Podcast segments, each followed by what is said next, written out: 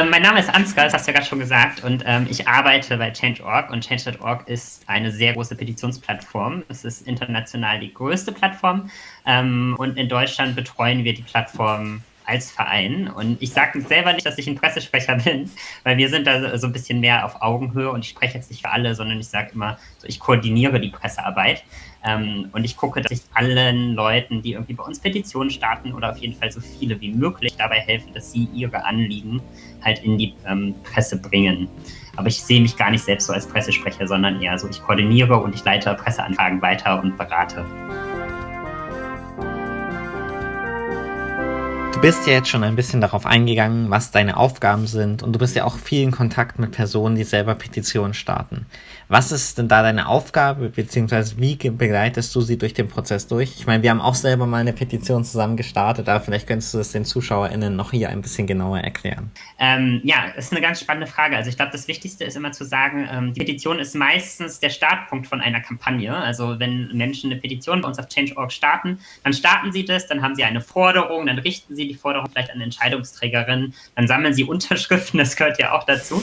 Ähm, und dann ist es aber ja nicht abgeschlossen. Und dann ist es ganz, ganz unterschiedlich, wie ich da irgendwie beratend tätig werde. Manche Kampagnen gehen über einen langen Zeitraum, manche Kampagnen sind ganz kurz, dass die einmal ganz schnell hochgezogen werden, um irgendwie in einer Woche ein Thema auf die Agenda beispielsweise zu setzen. Ähm, und dann ist meine Arbeit und äh, genauso unterschiedlich quasi wie die Kampagnen das auch sind.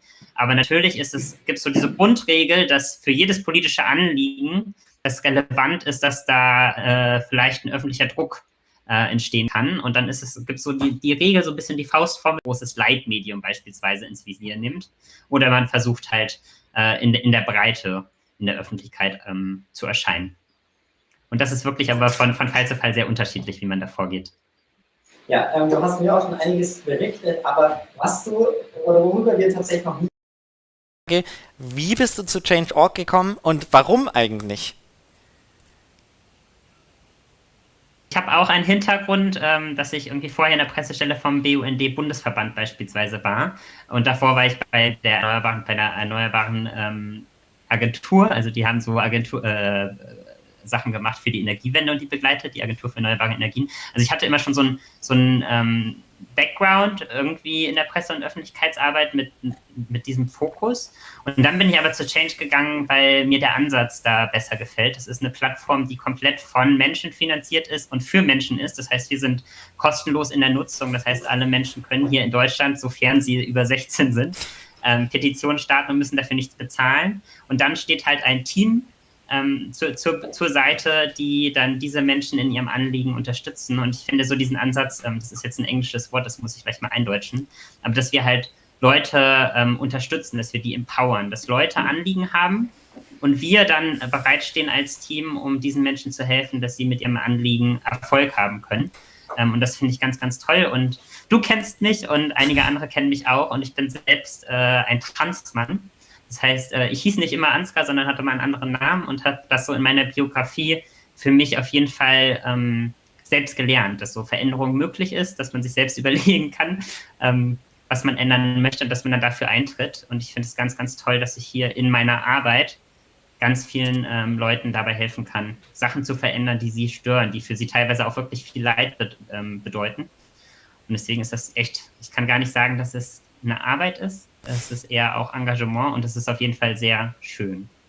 Ähm, ja, du hast gerade selber schon angesprochen, dass du ein Transmann bist und ich glaube, ihr habt da jetzt auch vor kurzem erst wieder eine Petition äh, gestartet, ähm, weil da auch das, das Thema mal wieder diskutiert wurde im Bundestag, leider mit einer nicht so schönen, mit einem nicht so schönen Ende. Aber jetzt mal so für dich persönlich, ähm, gibt es immer noch Nachteile für dich als Transperson, beziehungsweise es gibt sie, da bin ich sicher. Ähm, möchtest du da mal kurz was zu erzählen, weil das ist ja auch eine wichtige persönliche Sache.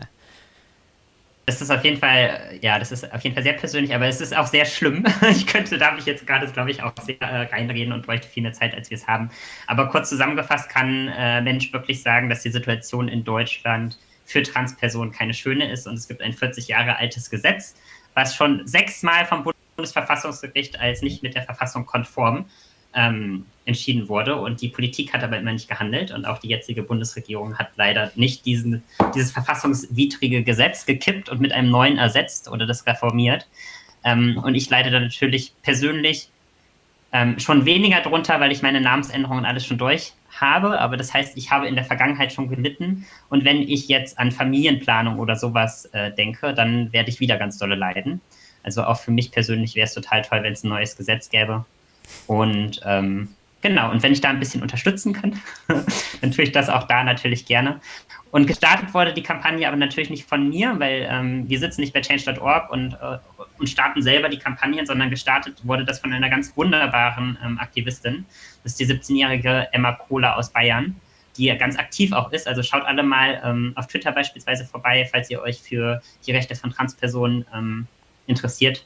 Kann ich nur empfehlen. Ich folge ihr selbst. Ich bin ganz froh, dass ich sie unterstützen kann in ihrer Kampagne. Emma Kohler. Emanzipation, Emancipation heißt sie auf Twitter. Ja, ja ähm, äh, ganz spannender ganz Bereich. Hast du denn da Hoffnung, dass sich mit einer möglicherweise neuen Bundesregierung da was verändert? Ähm, also die Hoffnung stirbt zuletzt. und ich, so, solange ich lebe, werde ich mich auf jeden Fall immer für Veränderungen auch selbst einsetzen. Und natürlich habe ich die Hoffnung ähm, und bin da optimistisch, dass sich da was ändert, weil es auch einfach sich ändern muss und weil wir lange genug gewartet haben.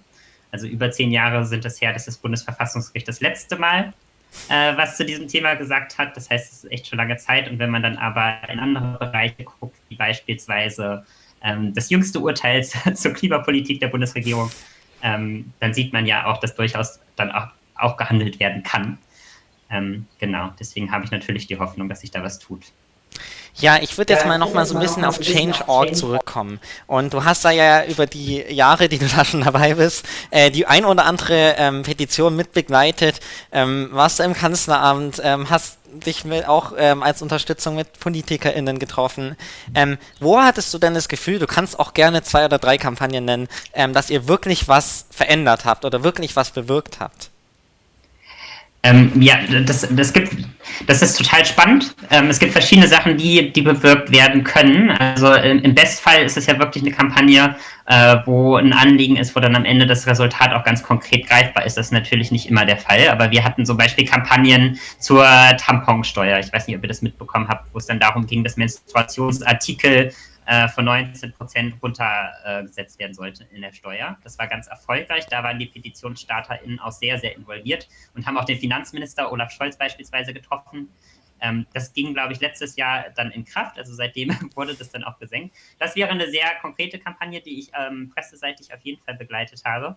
Und dann gibt es natürlich ähm, weniger konkrete Kampagnen wie ähm, zur, zur Klima vor acht war eine Kampagne letztes Jahr, wenn, wenn ich jetzt an klimapolitische Kampagnen denke, oder Klimanotstand. Ähm, das sind dann so Kampagnen, wo es darum ging, ähm, die Agenda zu setzen oder den Diskurs zu bestimmen. Ich habe jetzt aktuell eine Kampagne zum Thema Ökozid beispielsweise. Da geht es auch darum, dass man den Ökozid erstmal in die Köpfe bringt bei den Leuten. Einmal ganz kurz, würde ich dich ja. unterbrechen. Kannst du mal kurz für die ZuschauerInnen erklären, was denn ein Ökozid genau ist? Weil ich glaube, das ist noch nicht allen äh, bekannt. Ja, ich bin, ich bin kein Jurist, das heißt, ich kann das nicht so gut erklären wie die PetitionsstarterInnen. Ähm, aber es geht darum, dass Umweltverbrechen derzeit noch nicht justiziabel sind. Und es gibt aber sogenannte Verbrechen gegen die Menschheit, ähm, die beim Strafgerichtshof ähm, angezeigt werden können. Und jetzt gerade ist es aber noch so, dass Staaten oder Unternehmen wie beispielsweise Shell, das ist ein ganz gutes konkretes Beispiel, glaube ich, es gibt so Unternehmen, ähm, die ja sehr viel dazu beitragen, dass es Umweltkatastrophen gibt und es gibt gerade noch kein Verfahren, dass sie zur Verantwortung oder keine Institution, kein Gericht, dass sie dort ähm, angeklagt werden können. Und da gibt es eine Gruppe von AktivistInnen hier in Deutschland, aber auch international und auch schon äh, mit Unterstützung aus der Politik, beispielsweise in Belgien oder in, im EU-Parlament oder so, die sich dafür einsetzen, dass das geändert wird. Und das ist durchaus auch eine Kampagne, die über einen längeren Zeitraum gespielt werden muss. Ähm, genau, weil so eine Institution werden ja natürlich nicht von heute auf morgen ähm, äh, entstehen nicht von heute auf morgen und das Völkerrecht, das, äh, das ändert sich auch nicht so schnell. Ja, also ich kann auch aus eigener Erfahrung berichten, die Kampagne, die wir damals 2019 geführt haben, äh, die hat sich eigentlich auch auf einen bestimmten Zeitpunkt gerichtet und trotzdem haben wir, glaube ich, ein halbes Jahr danach noch in das letzte Gespräch geführt. Also es ist nicht so, dass äh, eine Kampagne irgendwie sehr schnell durchgeht, sondern das ist, glaube ich, äh, ein Haufen Arbeit, aber ich würde auch behaupten, man lernt sehr viel dabei.